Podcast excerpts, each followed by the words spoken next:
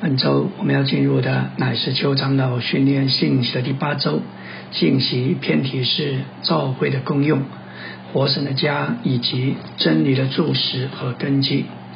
保罗写哥林多前书时说道是写给在哥林多神的教会，就是给在基督耶稣里被圣别蒙召的圣徒。这里神的教会不是基法的教会，不是亚波罗的教会。也不是保罗的教会，不是任何做法或道理的教会，乃是神的教会。虽然在哥林多的教会有分裂、犯罪、混乱等异端的教训，但是使徒仍然称之为神的教会。使徒用这样的称呼，乃是基于他乃是以属灵的眼光来看基督里的教会。单单这样一个。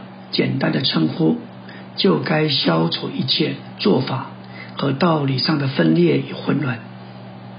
在临前一章二节说到，在哥林多神的召会，召会是由宇宙的神所构成的，却存在于地上许多的地方。就性质来说，召会在神里面是宇宙性的；但就着事情来说，召会在一个确定的地方。是地方性的，可以说教会有两面，宇宙的和地方的。缺了宇宙的一面，教会就没有内容；缺了地方的一面，教会就不可能有出现和实行。我们必须明白，宇宙的一面乃是指教会的性质和内容；地方的一面乃是指教会的实行和彰显。教会是神的教会。因为教会是由神圣的性情所构成的，使得教会这个词指明教会有神的性情，它是由神的元素所构成，因此教会是神的，这是教会宇宙的一面。可是神的教会也是地方的。当有人问你属于哪个教会，你应当说你是属于你所在地的神的教会。在这的恢复里。我们有宇宙的召会，在一个一个地方彰显并实行出来。召会不仅是神的居所，也是神的家。原文家不仅是指的房子住处，也是指家人。以弗所二章十九节可译为神家里的亲人。今天神在地上的居所乃是召会，并且神这一位伟大的父有一个家，就是召会。为了家庭生活，对我们而言，我们有房子，里面有家人，两者是分开的。房子是建筑物，家庭是住在家里的人。不过，对神而言，神的房屋和神的家庭是一样的。教会是神的房屋，是神的居所，同时也是神的家庭。神的房屋和神的家庭是一个实体，就是一般重生蒙召的人。由神自己所内住，这些蒙召的人，由神用他的生命所重生，由这位活神带着他的一切所事来内住，他们既是神的居所，也是神的家庭。这不仅是个会众，与人群组织不同，这是一个生机体，在神圣的生命里是生机的，在神圣的圣性情里也是生机的，在三一神里面也是生机的。有些人非常强调 ecclesia，却不留意召会生机的一面。艾克利西亚意思是蒙召出来的会众或蒙召者的会集。因此，按照这字原文的意思，召会乃是从神从世界所呼召呼召出来的会众。按照圣经的用法，艾克利西亚这个词乃是指召会。是蒙召出来的会众，召会乃是神为了他的定旨，从世界呼召出来归给他的会众。所以，艾克利西亚最好译作召会，而非教会。虽然在旧约里没有名言召会，却有召会就是汇集的一幅图画。当以色列人从埃及出来，来到西奈山下。他们在那里形成一个配搭整齐的实体，聚集在神面前，成了一个团体的身体。艾克利西亚，神所呼召之人的汇集，为此新约称他们为艾克利西亚。一面他们被神从埃及呼召出来，另外一面他们是聚集在神面前的会众。以色列人没有召会的性质，他们只是一个预表图画，给我们看见召会乃是神借着他救赎和大能，从世界中呼召出来之人的汇集。我们必须晓得，召会是生机的，是神活的家。保罗说，召会是活神的家，这个家会长。我们的房子会长大吗？房子不会长大，只会贬值。但神的家会长，会长大的东西必定是活的。凡是没有生命的东西不会长大，凡是会长大的都是有生命的生机体。感谢主，神的家，神的家人是生机的。但就一面的意义说，这还不像身体那样的生机。教会是基督的身体，一般的基督徒可能是会众，实际上却不是神的家，因为。他们没有活在灵里，也许他们说自己是基督的身体，其实不然，因为他们活在天然的生命里。只要我们活在天然的生命里，我们就不是基督的身体。你的身体是你全人最大的一部分，除了你自己以外，什么都不能成为你的身体。假牙不是身体的一部分，乃是添加的东西，毫无生命。真牙与我们的身体连接。不是凭的组织，乃是凭的生命。他们生机的长在我们身体上，你身体上的肢体是生机的，生长与你的身体生机的连接。凡是与你身体没有生机连接的，对身体就是异物。人的身体不是组织，乃是生机的，满了生命。照会子该是生机的，是满了基督生命的生机体。无论你做什么。都必须出自里面的生命，你是活的，你有基督这三一神的具体化身活在你里面，所以不要凭着自己行动，要凭着他行动；不要凭着自己活动，要凭着他而活动。阿门。今天我们来到第八周召会的晨星，在圣经中有三处经节启示召会是神的家。提前三章十五节，保罗说：“倘若我单言。”你也可以知道，在神的家中当怎样行。这家就是活神的召会，真理的注释和根基。召会作为神的居所，乃是神的家，神的家人。在旧约中，殿和神的百姓是两件分开的事；但在新约的应验里，居所和家庭乃是一个。希伯来三章六节说到基督为儿子，治理神的家。我们若将因盼望而有的胆量。和夸耀坚守到底，便是他的家。旧约神的家就是以色列家，由他们中间的帐幕或圣殿所表征。今天神的家实际上就是教会，神的子民以色列乃是我们新约信徒的预表，他们全部的历史乃是教会的预表。教会有双重的功用，对基督而言，教会是身体；对神而言，教会是家。基督是头，教会是这头的身体，这是教会第一个功用。神是父，教会是他的家，这是教会另一个功用。正如基督是头，教会是他的身体，照样神是父，教会是他的家。教会是基督的身体，乃是一个生机体。同样的，教会是神的家，乃是一个活的实体。彼得四章十七节也说到，教会是神的家，因为时候到了。审判要从神的家起手，若是先从我们起手，那不信从神福音的人将有何等的结局？以前特别在神对他所拣选之人的对付上，说出神的行政，他们在火炼的逼迫中所经历的苦难，乃是神审判他们的凭借，为使他们受管教被炼净，从不幸的人中被圣别出来，不和他们有一样的定命。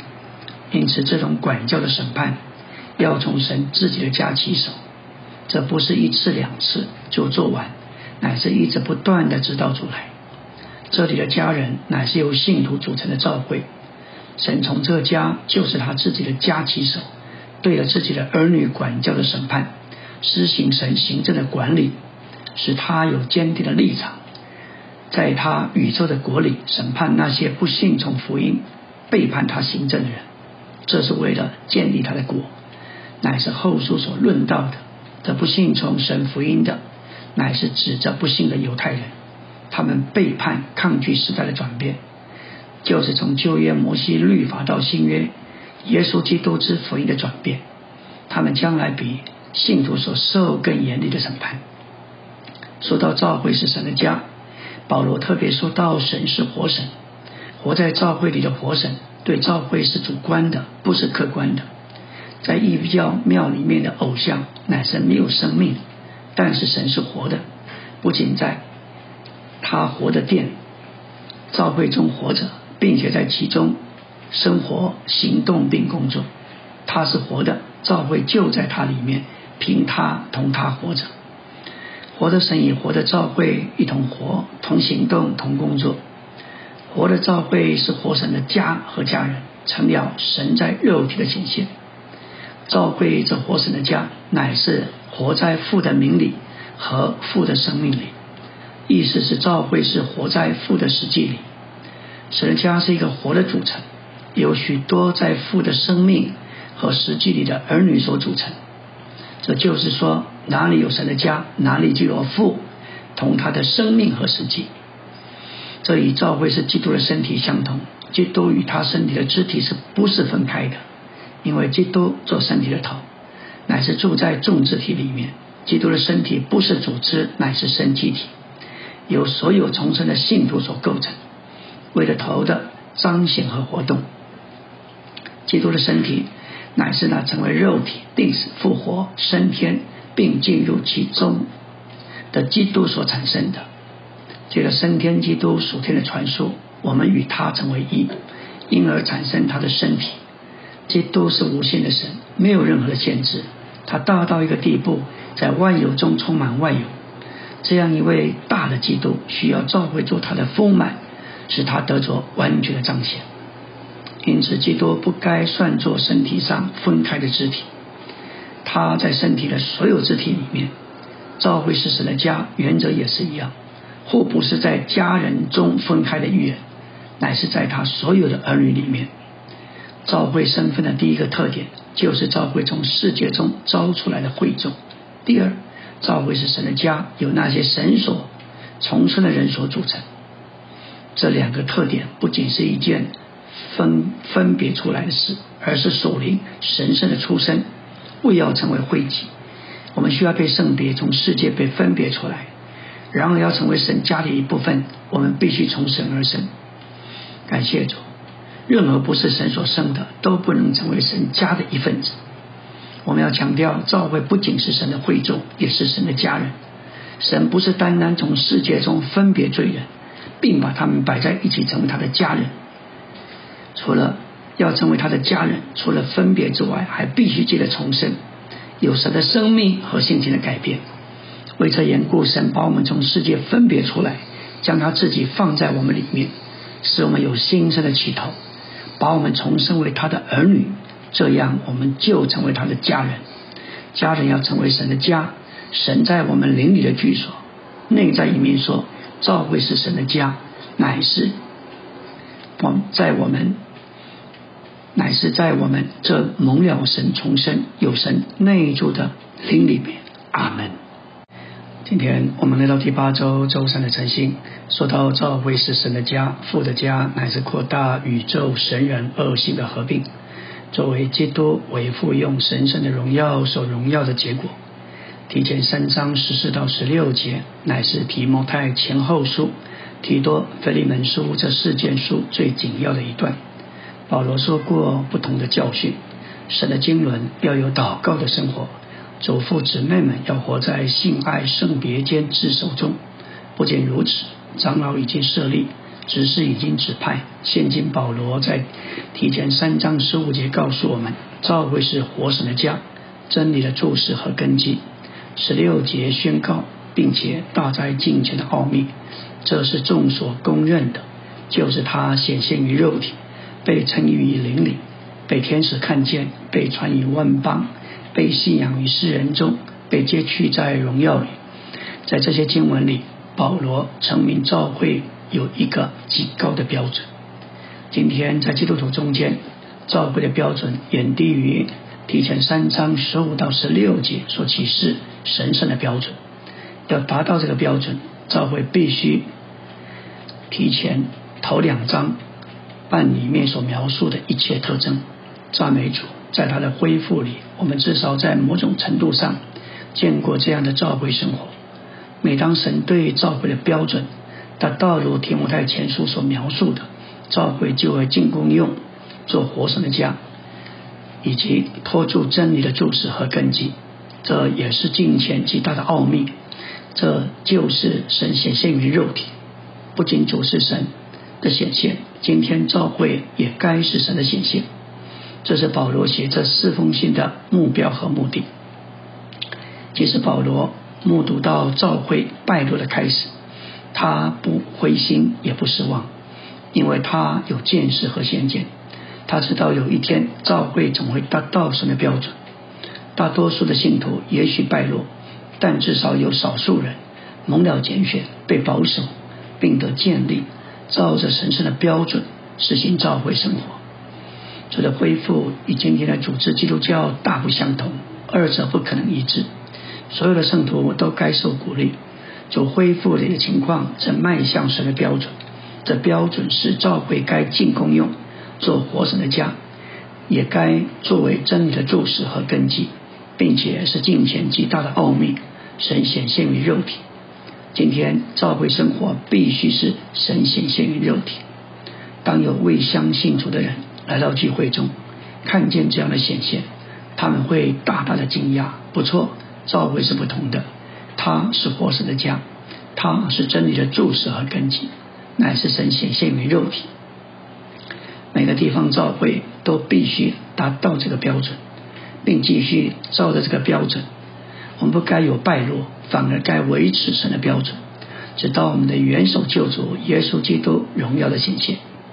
照着保罗在提前三章十五节的话，召会是神的家。这里的家可译作家人，神的家庭就是神的家。家与家人是指同一件东西，由信徒组成的汇集。这个家是活神的居所，其实际乃是在我们的灵里。我们必须在我们的灵里生活行动，使神能够在这家中显明为活的神。教会作为神的家，乃是神的居所，是神能够得着安息并寄托的所在。教会作为神的家，特别在以弗所二章二十五节，你们也在它里面同被建造，成为神在灵里的居所。你们指着地方上的圣徒，二十一节的建造是宇宙的。二十二节的建造是地方的，在宇宙一面，教会在宇宙间是唯一的，是其长大是普遍的；而在地方里面，教会在所在的地方也是一，其他的圣徒也该被同被建造。这里的灵是指信徒有神的灵，内住之人的灵。神的灵是居住者，不是居所；居所是信徒的灵。神的灵住在我们的灵里，所以神的居所是在我们的灵里。我们都要清楚看见，神的居所乃是在我们的灵里，不是在我们的心思。看见我们有灵，并且神住在我们重生的灵里，这是很重要的。如果我们不知道如何运用灵，就不可能明白任何有关神家里的事，因为这个家乃是在信徒的灵里，因着教会是神的居所。神就在其中得着彰显，家总是彰显一个人最好的地方。你是什么人，就借着你的家得着显明。看看某人的家，就可知道他是哪一种人，因为一个人的家就是他的彰显。教会是神的居所，原则也是如此。在神的家，他的居所里，神自己在这地上得着彰显。以前二三五节说到，你们也就像活石，被建造成为属灵的殿。这里属灵的指明神的生命、生活并长大的新人。神的殿主要是借着神的生命得以维系，因此是属灵的殿。我们是基督里的信徒，需要长大并变变化。为了建造神属灵的殿，神在信徒身上的目标，乃是要得着属灵的石头所建造的殿，不是分开离散的石头，甚至不是仅仅聚在一起一堆石头，乃是彼此建造起来的石头。因此，靠着神话语中滋养的奶，从基督的喂养，不仅是为了生命长大，更是为了建造。以佛说二章二十一节说到，在它里面全房连接一起，长成在主里的圣殿。基督这房角石里面，全房包括犹太和外邦连接一起，长成在主里的圣殿。这个房，这个房是活的，所以在长大，长成圣殿。召会这神的家真实的建造，乃是借着信徒生命的长大，神的家造着。神的家就是神的圣所，全部的建筑都是在主基督里。阿门。今天我们聊第八周周四的晨星，纲目第二大殿，说到神坚固的根基立住了。提后二章十九节，保罗宣告：然而神坚固的根基立住了。上面有着印记说，主认识属于他的人，又说凡称呼主名的人，总要离开不义。许多基督教教师宣称，这里的根基是指基督，不错。在灵前三章十一节，保罗说，基督是唯一的根基，除他以外，我们没有任何别的根基。然而，我们若照着提后二章上下文来看，就会看见这里的根基乃是指的教会是真理的根基或基础。这里的根基并非指基督是教会的根基。乃是指教会是真理的根基，这与真理的根基相符合。这个启示与提前三章十五节是吻合的。这根基托住真理，特别是基督复活的真理。教会乃是在基督里用神圣的生命所建造的。生命是不能毁坏、不能征服，能够抵挡来自任何源头的致死败落。因此，教会是神坚固的根基。永远立住，抵挡一切的异端。无论什么异端进来，或毒疮如何扩大蔓延，这坚固的根基已经立住了。有些离开主恢复的人以为，不久以后这恢复就会崩溃。然而，因为这恢复是建造在坚固的根基上，所以没有崩溃，也绝不会崩溃。就是恢复若不是建立在神圣生命。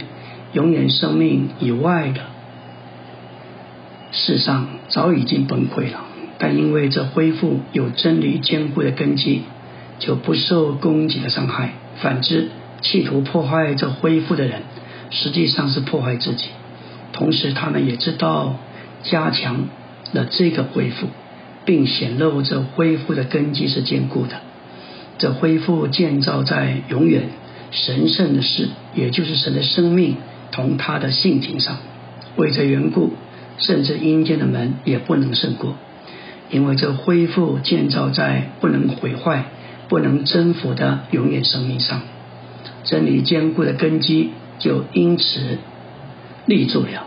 我们不需要保护主的恢复，这恢复一直不能征服的神圣生命所保护。因此，召会是神立在永远生命里的坚固根基。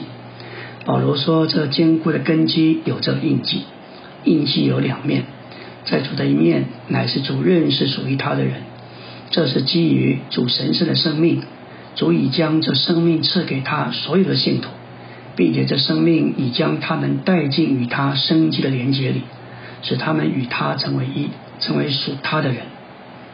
在我们这一面。”凡称呼主名的人，总要离开不义，这乃是神圣生命的结果。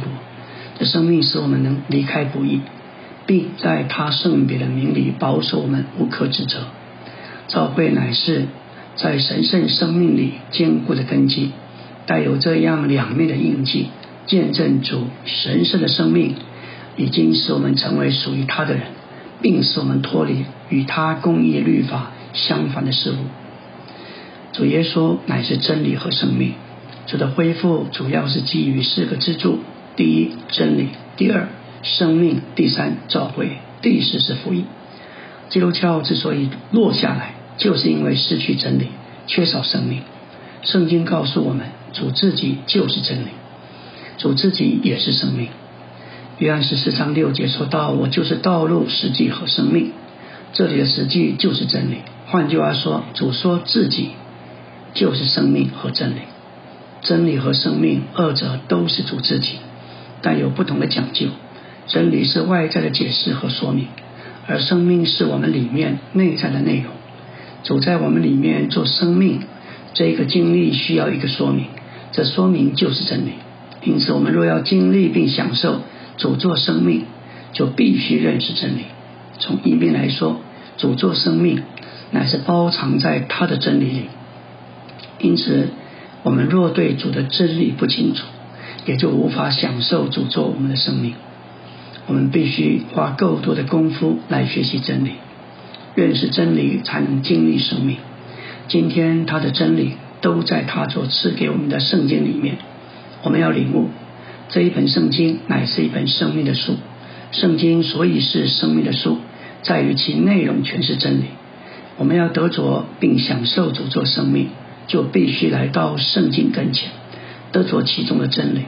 圣经里所有的真理都是我们属灵生命的粮食。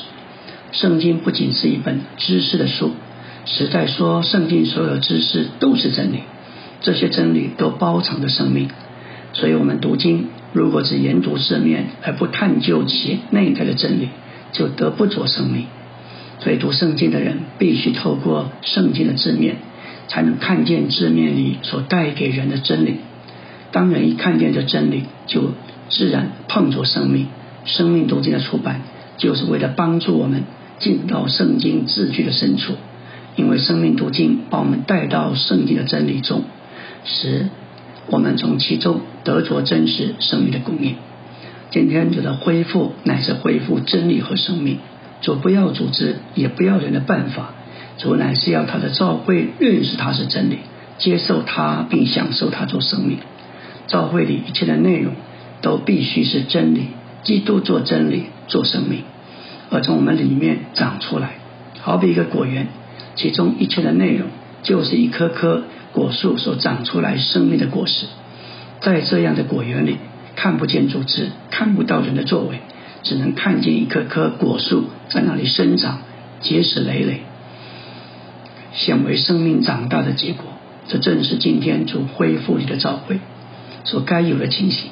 今天我们在主的召会中，不愿意有组织，也不愿意有什么人的做法办法。我们却愿意如同使徒保罗所说的，借着栽种、浇灌、供应神的子民，使他们在生命里长大。阿门。今天我们来到第八周周五的晨星，在主的恢复里，众召会中间真理的标准应当不断的提高。圣经是一本独特的著作，虽然不专一在特定的题目上，而且却有其中的中心主旨，而且是多面综合的。历代读经的人最大的难处就在于不容易看见其中心的光，也没有看见综合的光，以致对圣经的领会都是零碎的、枝节的，这里一点那里一点，无法有整体的领会。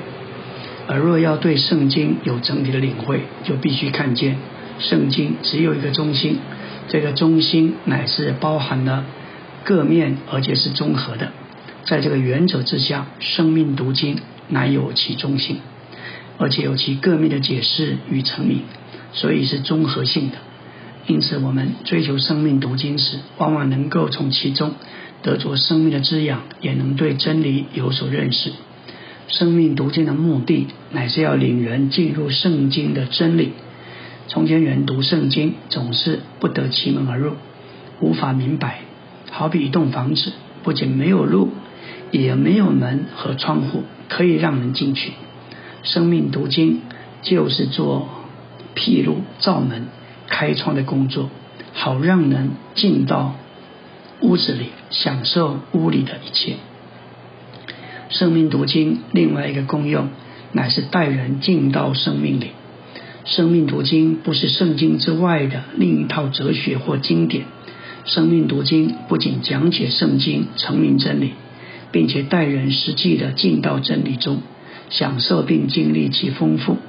仅仅讲解圣经不过是知识，叫人头脑得到一些道理。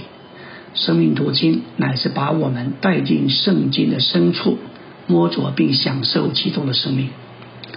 营养学家告诉我们要吃的健康，就不能一直吃单调的食物。鱼十分营养，但如果一天三餐都吃鱼，其他都不吃，一定不健康。要吃的健康，一定要吃各种食物。圣经中有太多深奥的真理，单单保罗的十四封书信，就有许多深奥高超的真理。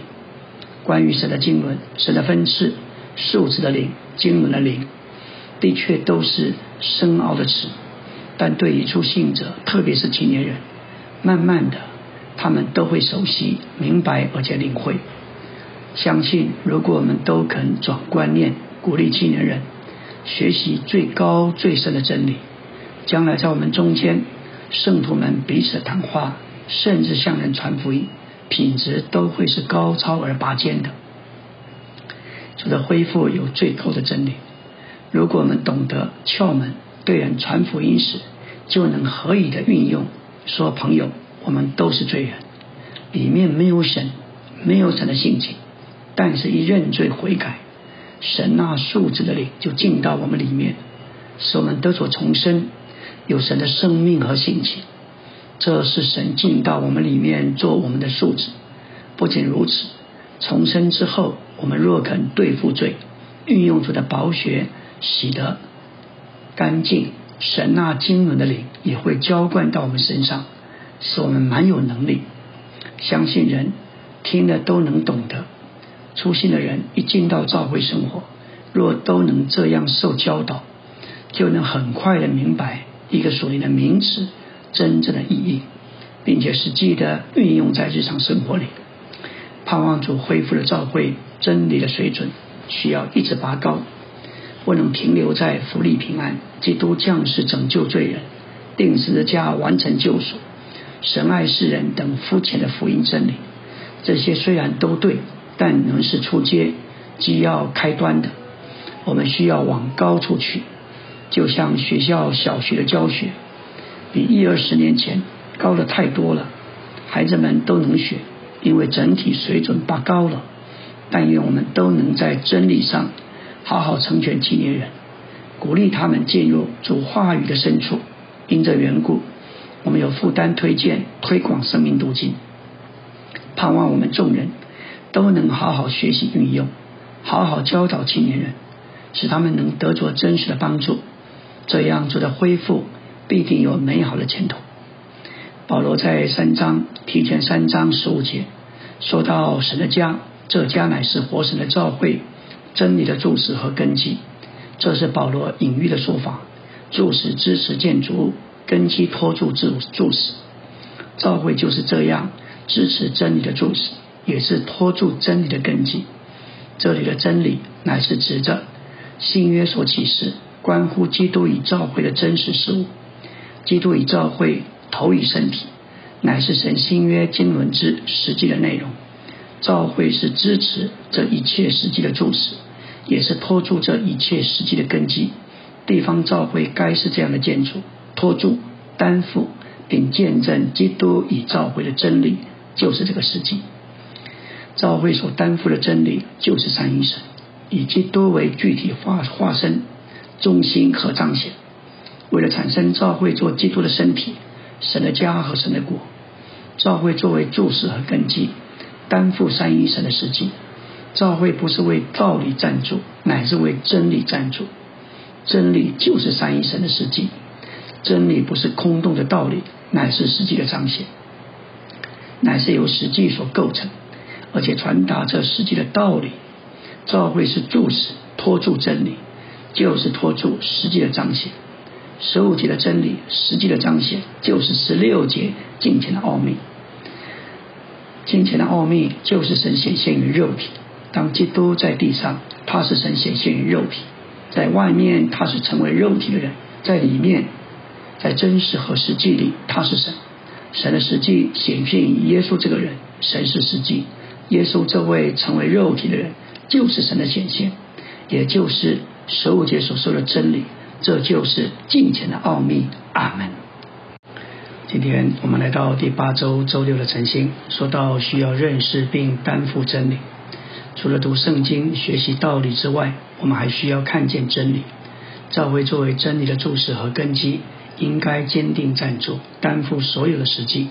这包括生命、亮光、能力、圣别、救恩、救赎和许多其他项目的实际。主的话不是说长老或使徒是真理的注释和根基，乃是说教会是真理的注释和根基。这意思是教会中的每一位，包括弟兄姊妹、青年人、新人。都应该认识并担负真理。顶尖的大学不会给学生好日子过，反之，他们给学生四年苦日子。倘若一个学生每天都过好日子，他的教育就会一无所成。过好日子，娱乐一下就是虚空的。教会生活不是为了虚空，而是为了实际。我们在每一场聚会中都该得着一些实际。我们不该在意过好日子，乃该在意学习真理。首先，我们需要阅读并研读真理；其次，我们需要向主敞开祷告，仰望他的光照之中，我们会得着意象，看见真理。今天在主的恢复里，我们需要正确的道理和真理，也就是实际两者。我们应该认识道理，也借着享受基督这次生命的灵而经历实际。对我们而言，基督不仅是三层天上客观的基督。更是主观的基督，作为赐生命的灵，住在我们的灵里，要做到我们内里所示的每一个角落和途径，在我们灵里作为那里被我们经历的基督，是每一项人性美德的实际，包括忍耐、卑微、圣别、公义、恩慈。真正的忍耐和卑微，乃是做到我们里面的基督。我们需要花许多时间研读主的话。先得着滋养，其次得着道理的知识，然后我们需要祷告求主赐给我们亮光，使我们看见道理中所传输的实际，看见真理所需要的光，可能在我们读一段主的话之后数日、数月，甚至数年才会临到。我们若敞开赐生命的灵，就有机会将所所给我们看见的做到我们里面，然后启示就会成为我们的经历。我们会得着完满的实际，实际来自圣经的知识，加上属天的光照，个人的经历。首先需要花时间在主的话上得着滋养，并熟悉圣经的道理。我们对道理的认识是蒙光照的基础。然后我们需要每天都在基督里行事为人，仰望他的光照。我们不知道光何时、从哪里或如何临到。我们一旦借着主的光看见实际，这实际就成为我们的经历，然后我们会得着生命和真理。每一位圣徒都该满了满了生命和真理。如果一位弟兄、每一位弟兄姊妹都满了生命和真理，教会就会刚强，成为活神的家与真理的注释和根基。这是主恢复今日所需要的。愿主怜悯我们众人。赐给我们够用的恩典，使我们正确的实行，充满生命和真理。提前三章十五节说到，教会是真理的注释和根基。真理的注释和根基，就是指整个教会，包括所有的圣徒，不只是长老和领头者。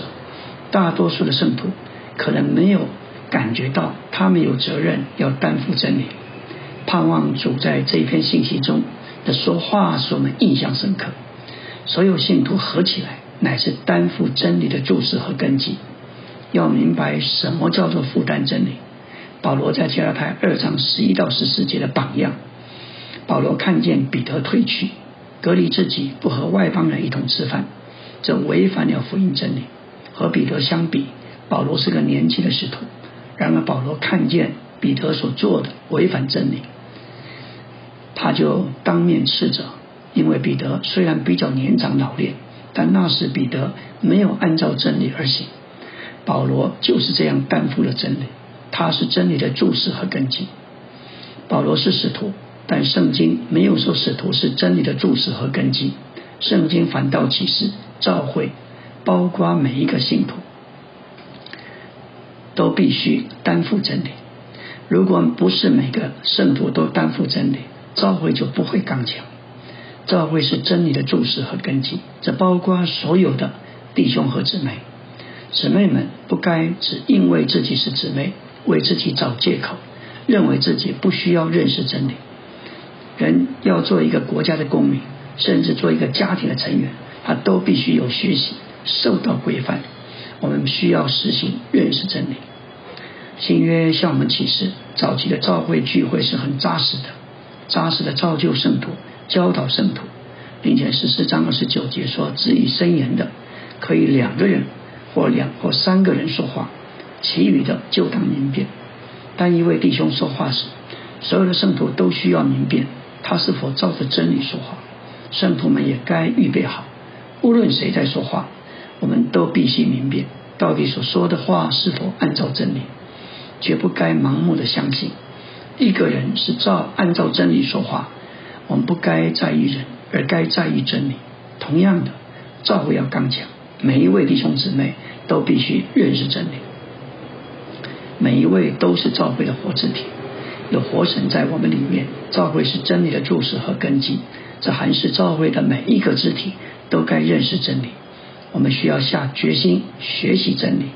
青年圣徒若没有这个决心，教会就没有前途。阿门。